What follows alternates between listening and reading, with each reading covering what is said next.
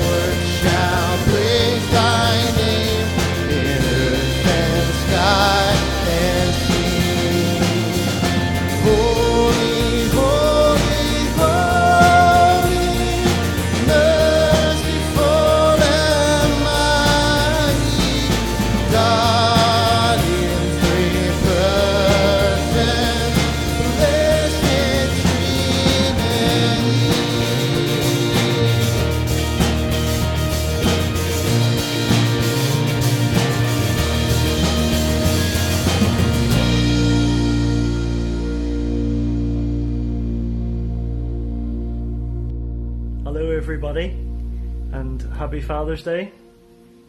Hello, happy day. Happy Father's Day. Ha- Say Happy Father's Day. Happy Father's Day. And Jim, good time. Okay, that, let's pray. Uh, Father, we just thank you for this special day um, for fathers all over the world.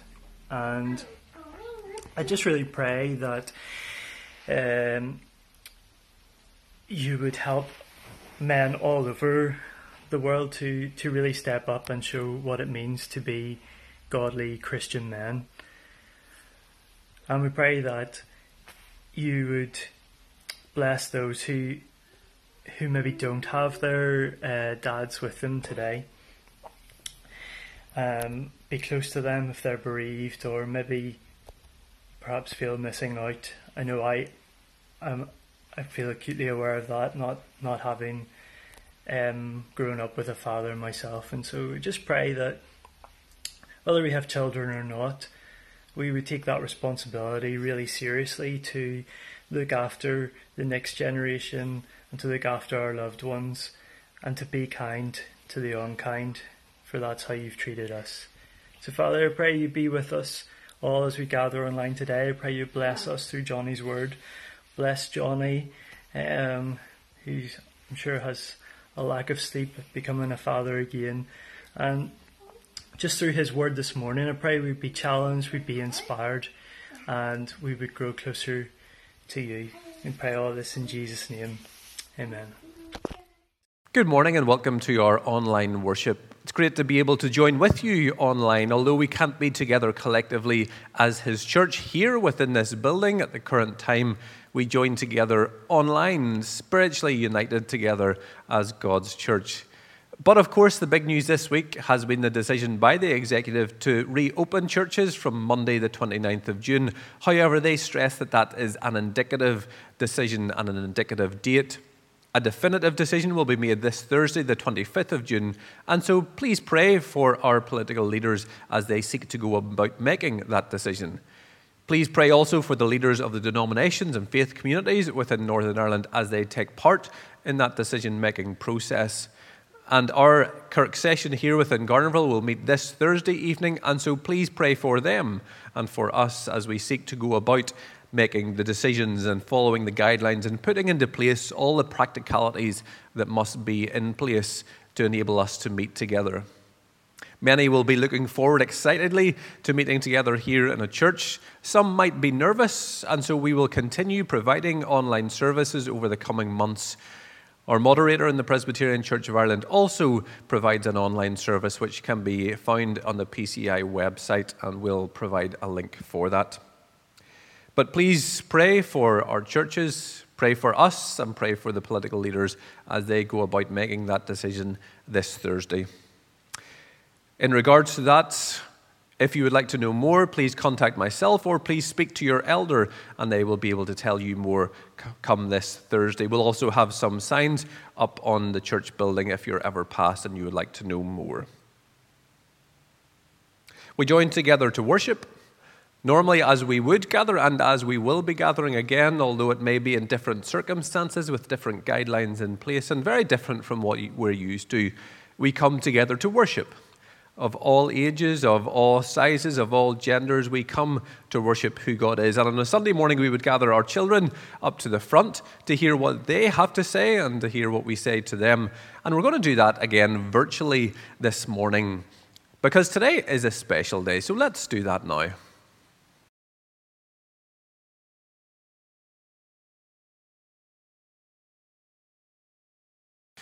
Well, good morning. I'm sure many of you will know what special day it is today. Of course, it's Father's Day, and maybe you've already got up and got your dad some breakfast in bed, or maybe you've just left him alone nicely in bed and that's his present. Or maybe the present is yet to come. Maybe it's a, a round of golf later on, or some peace and quiet later on. But whatever you're doing, I'm sure you'll have a special treat for your dad at some stage today. Of course, this morning we're thinking about fathers, and on Father's Day we think about our, physical fathers, but we're also going to think later on about our spiritual fathers. But I want to play a bit of a game with you about our physical fathers who are here. We have a quiz, so we have some photographs up on the wall, and I'm going to see if you can guess who the fathers are by the photographs of the children. I know it's quite hard to see on the wall, so these will come up on your screens at some point, and I'll also put them in the comments to let you take this little quiz. But the first, there are two. There are a boy and a girl, and I'll give you some clues along the way. This boy and girl, they're slightly older in years now, but their dad will kill me for putting this up on the wall because he'll tell me off. He looks after all the buildings and all the property in the church, and he is, of course, David Cunningham. And so that is David and Suzanne, a nice little picture of them whenever they were a lot younger. Our second, this sweet little girl is still sweet and still young. Her dad was, he's been on our screens quite a lot in the recent months. He's been up at the front, but then also he was taking one of the prayers a number of weeks ago. He's the church drummer. It is Richard Cherry, and that's Faye looking as angelic as she always does when you see her. The next, these two boys in this photograph, they look like they're having a great laugh together, and they always do. They're always entertaining. There's always some sort of buzz happening. Their dad has been on the front line of a lot. He's been on your, our Facebook feed because of that as well. He is, of course, Aussie, and that's Harry and Jake, and they always look like that. This one is probably slightly more difficult. They have the same name, give you that. You see him at the front of our church whenever we gather together on Sundays before coronavirus hit. It is a very young looking Jackie Dyer and his daughter Jackie. Jackie in that photograph, you might not recognize him because he's got dark hair. Normally his hair is a little lighter than that, but that's the two Jackies. This photograph, you'll know this dad. Again, he's been uh, up at the front of our church. He's been on our screens, whether it's taking sermons or playing his trumpet. And so that will give you a big clue as to who this man is with a nice little mustache and again, some dark hair. That's Tom and Fiona and Joe, and we've been thinking about them. And Tracy was our featured member this week, and Tracy was telling us about Fiona and Joe and all that they're up to. This one is probably a little bit harder again. These last two are the hardest of them all. This is a very young looking boy in this one. He's still quite young. He's very angelic uh, as well. He's very good at tennis, and his father in this photograph looks like he could be in James Bond, and he has a slight James Bond esque name. First film was Dr. No. This father is Dr. Love. It's Johnny, and that's Isaac. Uh, a picture of Isaac when he was younger. And this one, this is probably the hardest. This dad, you'll, you'll know very well. The picture of his son is a little bit more difficult. I'll tell you, his, son name, his son's name is John, and this is Albert holding John's son. This is Albert holding Zenith, so that's Albert. Of course, you'll know some of these people. You'll know them from our church. You might not have seen their children in a while, and their children might not have looked like any of these photographs in a while, but you're able to tell them because there is a resemblance. There's a likeness in some of these photographs, whether it's the eyes, whether it's the angelic looks, whether it's the, the grin on these faces and, and Aussies, whether it's Joe and Fiona eating, and Tom's always got something in his hands, or whether it's the angelic good looks of Isaac and Johnny Love. Some of these photographs you'll know because they have a resemblance, they have a likeness. We all have, in some way, a likeness of our physical fathers. We've noticed that in recent years. People will come up to Caleb and say, Oh, he really looks like his dad. Or maybe you've done that when you, a baby arrives and you've said, They really look like one of the parents. There's always a likeness. This morning we're thinking about our physical fathers, but we're also thinking about our spiritual father. And when we gather as church, we seek to think of our spiritual father and reflect on what he says, and then leave with the likeness of who he is. It's said in the Bible in 2 Corinthians that we are a sweet perfume, a sweet fragrance or aroma of Christ to all the world because we are to show his likeness we are to show his features. We are to show who he is in the world around us. And so that's our prayer for you on this Father's Day as you seek to reflect your Father's likeness. We, as the church, seek to reflect our Heavenly Father's likeness in this world. Let's pray for that now. Heavenly Father, we thank you that we can be like you, that we are called to be like you. And it's regardless of our age or our height or our hair color or, or whatever stage of life we're at, we are called to be like you wherever we are. Whether it's at home as a child or playing with our friends, or whether it's as an adult in retirement, whether it's in our workplaces or wherever we are, we are called to be like you and to show your likeness to the whole world. So this morning we pray a blessing on all our fathers, our physical fathers. We pray for those who don't have their fathers with them any longer. But we pray that each of us in these days can reflect our Heavenly Father in all that we seek to do. So bless our girls and boys and our young families, we pray this day, and all our fathers in Jesus' name. Amen. We're going to continue our service by singing of the Father's love, of that Heavenly Father's love for us as we sing How Deep the Father's Love for Us.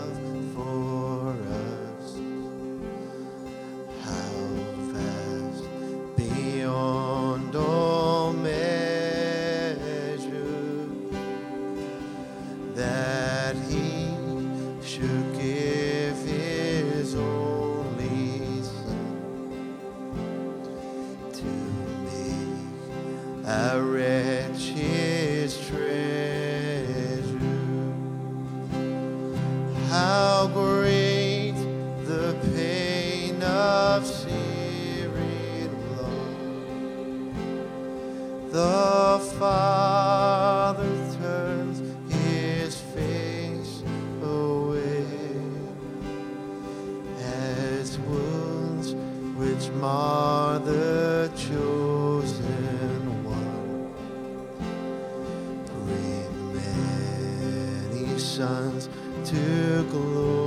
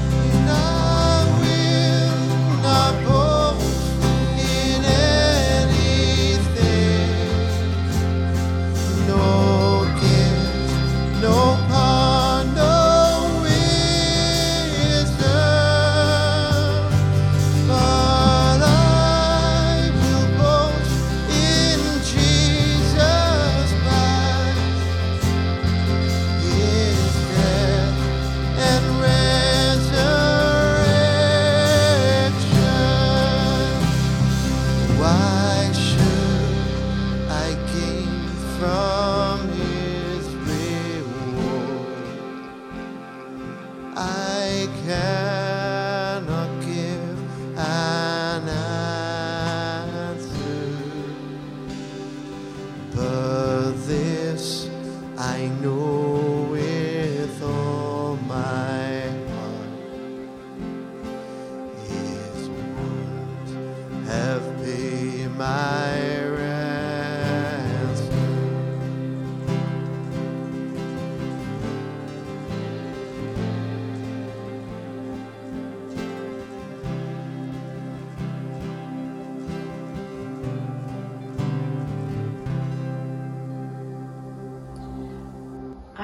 23, verses 12 to 22.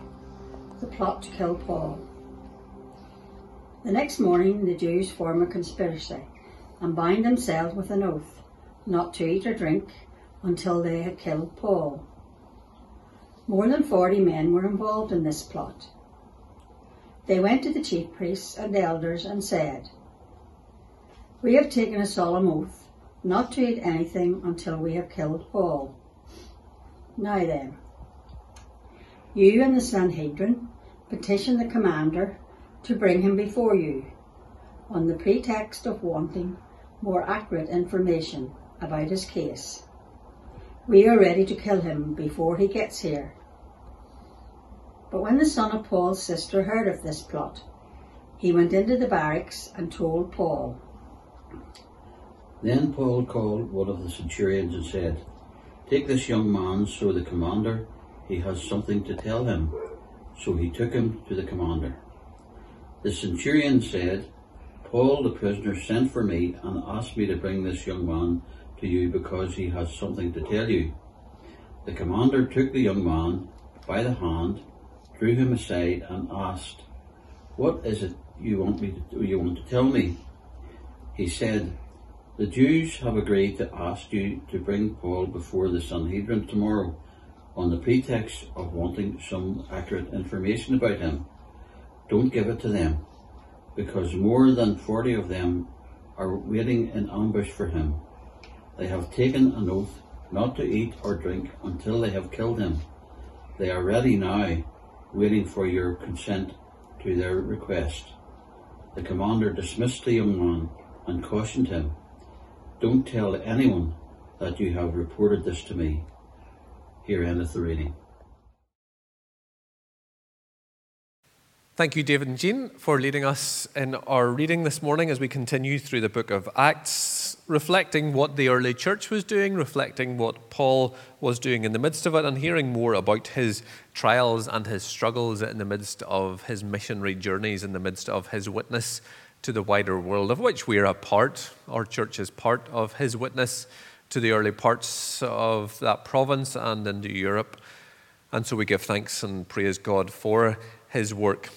But we read these stories to see what he did in the midst of some of those trials, in the midst of some of those hardships, and what he calls us to be in the midst of them.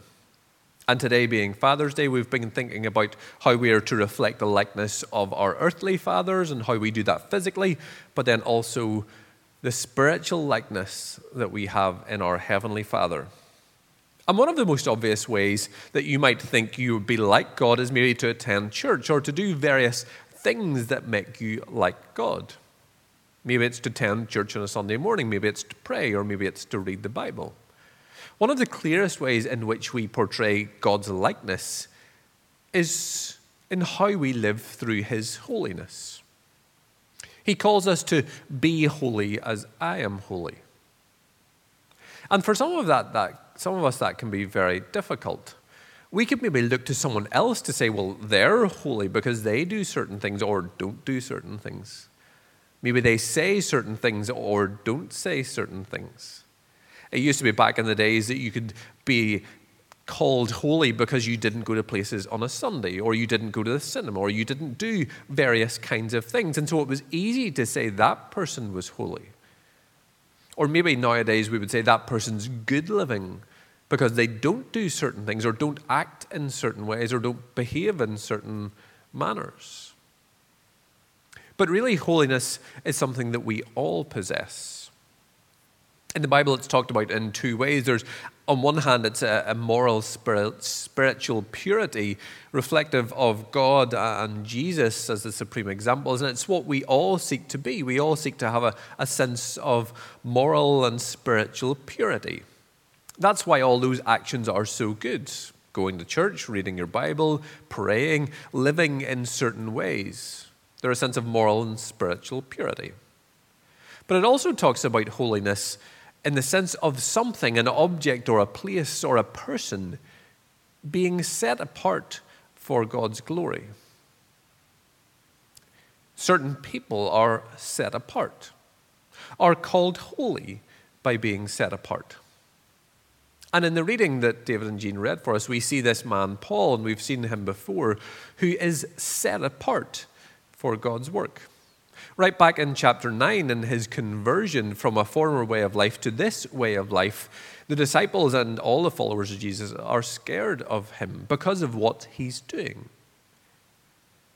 And Ananias, when Paul experiences this conversion, is sent by God and to, to take the scales from his eyes and Ananias is told by God, Paul has been set apart. He has been chosen for a special work. He has been set apart in the midst of his former life. He is holy because he has been set apart by God.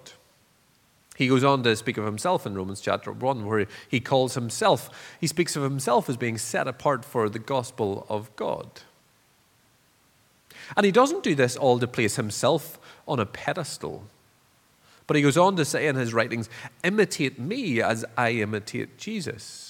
Imitate my holiness as I imitate Jesus' holiness.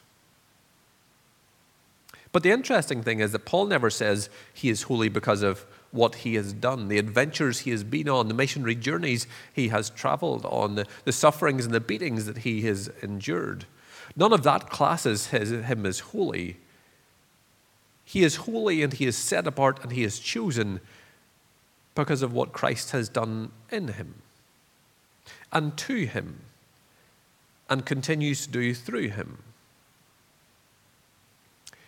Paul is holy because God has imparted that holiness on him. He was chosen by God and set apart by God and made holy by God. But again, in this passage that David and Jean read for us, we don't see Paul really doing anything. He's a victim of this brutal scheme and, and these schemers at this time because he has been imprisoned. And there's a plot to exterminate him, to get rid of him. And so these Jews have taken an oath that they will ensure that he dies. Paul's just a mere pawn in this passage. But the main character is his nephew. Because his nephew, hearing of this plot, goes and tells Paul and then is sent to the centurion and tells them of all these things. God's holiness is seen through all that Paul does because our faith is built upon what Paul does. It's built upon all the places that Paul goes, all the message that he spreads to all these people. And yet, in this moment, his holiness, his very life relies on his nephew. God's holiness is seen in the bigger picture through Paul, but is seen in a small, maybe even seemingly insignificant moment carried out by his nephew. Because his nephew puts his life at risk for Paul. His nephew cares for his welfare and shows him unconditional love. His nephew acts even in the midst of great danger and trial. Not to Paul, essentially, because Paul is already in danger, but great trial and danger for him.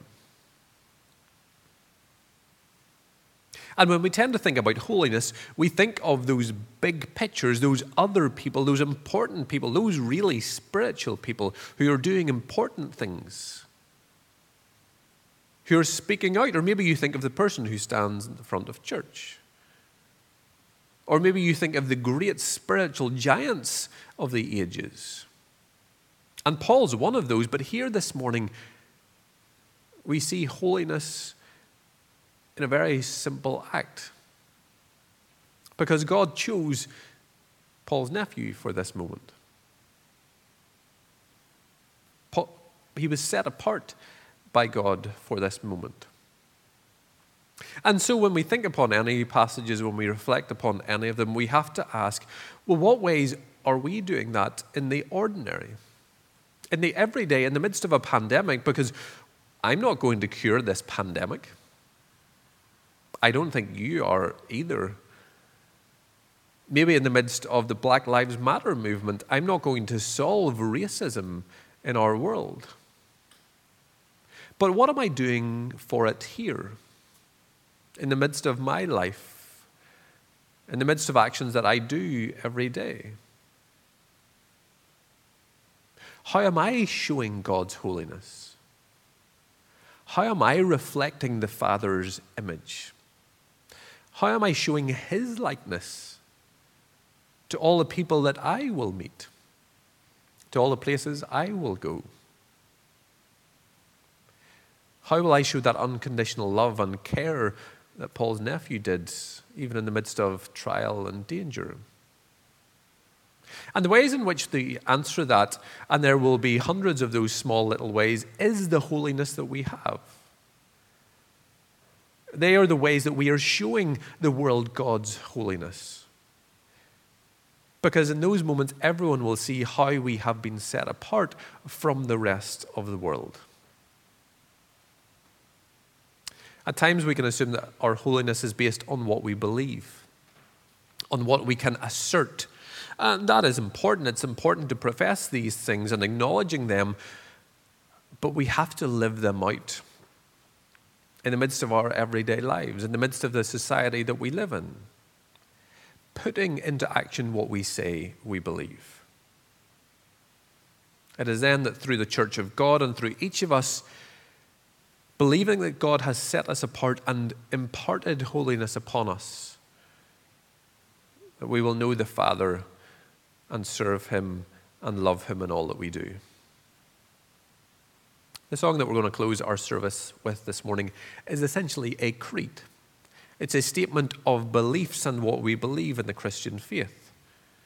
And the aim of any creed is to affirm that which is believed so that we can be inspired to put it into practice. It's not just so we have a nice poem or a nice song. A creed isn't just something nice that we can all say together.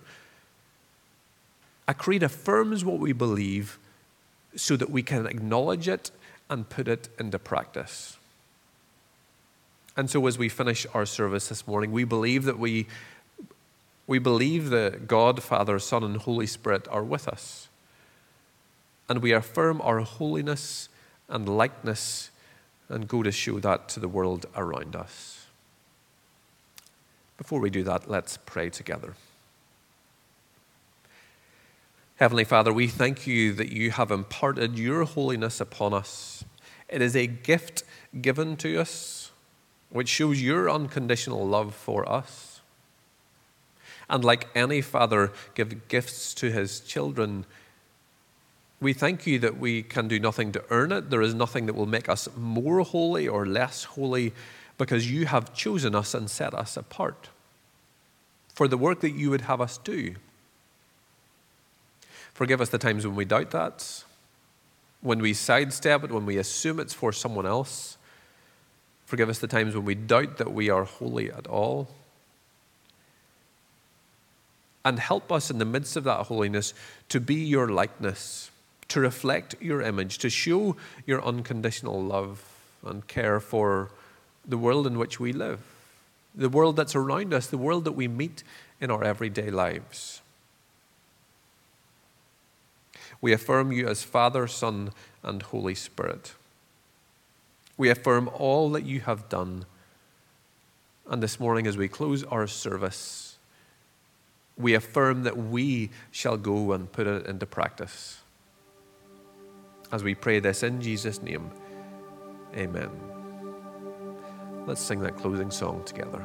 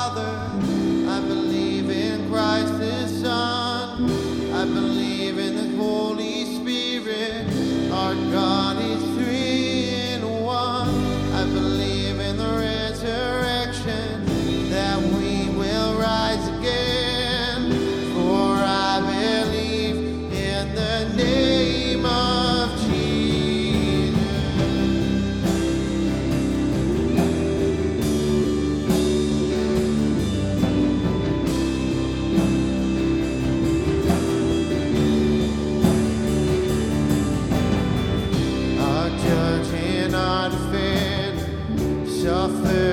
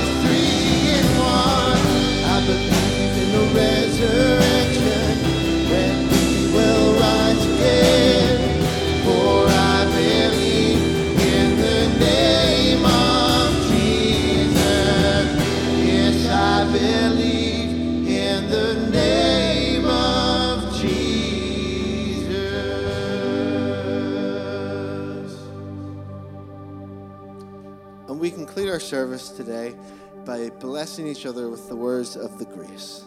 The grace of our Lord Jesus Christ and the love of God and the fellowship of the Holy Spirit be with us all evermore.